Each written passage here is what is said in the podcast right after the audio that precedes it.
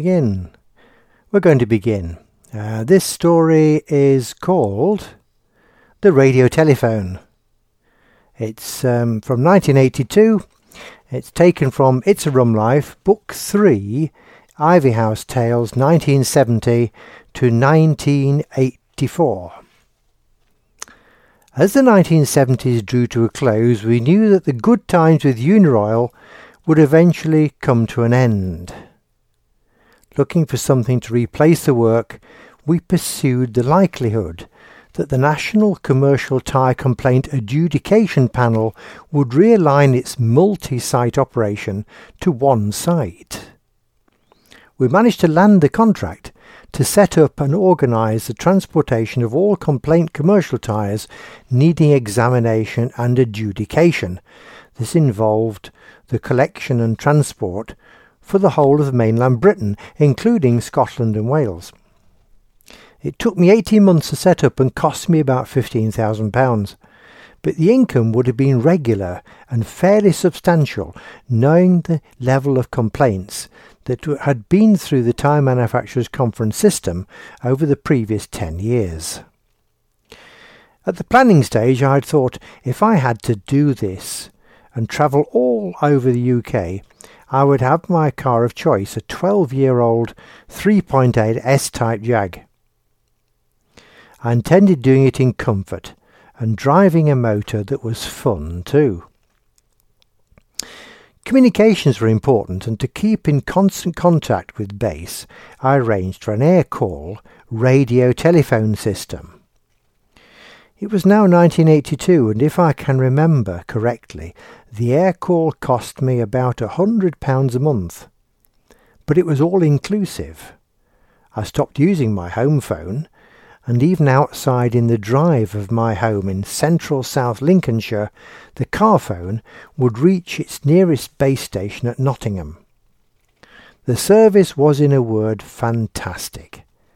At the press of a button, you had your own operator to connect you to any telephone number in the UK. No call charges, no matter how many calls you made. There was a limit on airtime, and I think about a minute or maybe two, they cut you off to give someone else a chance. You can say a lot in a minute.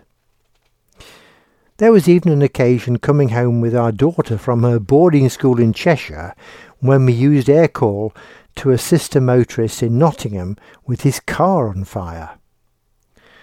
The Aircall service provided a priority red button for such an emergency. A long, long time before cell phones, the equipment in the car was all hands-free.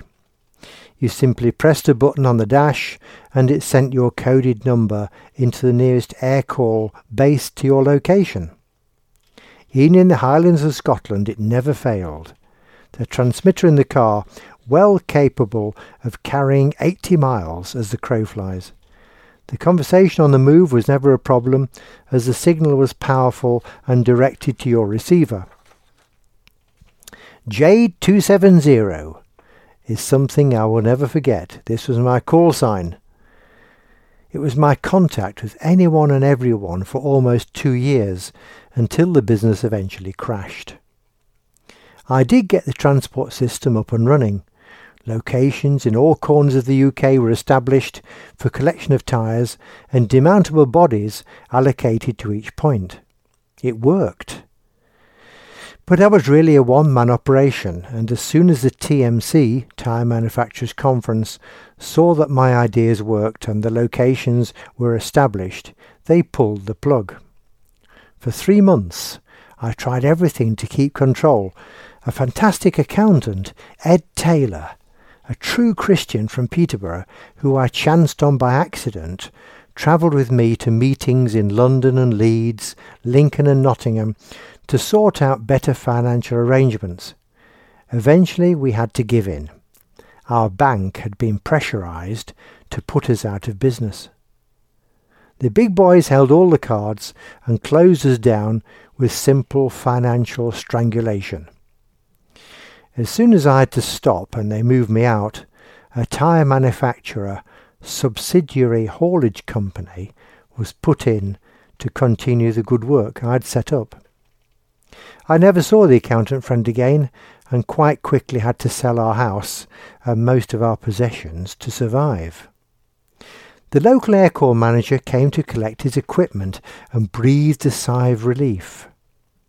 If every one of our clients used their Aircall phones as you did, we would have to go out of business, he said. Unbeknown to many at that time, within 5 years or so, they were overtaken by the cell phone.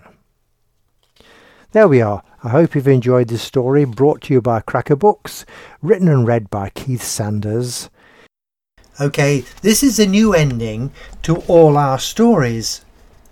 There's no shop anymore. Since COVID, we decided to allow free access to all our complete books, videos and audio stories. You can access them all via our new website. The address is www.itsarumlife.com. The spelling itsarumlife.com. No spaces. Itsarumlife.com. There we are. Have a good look, and thank you for listening.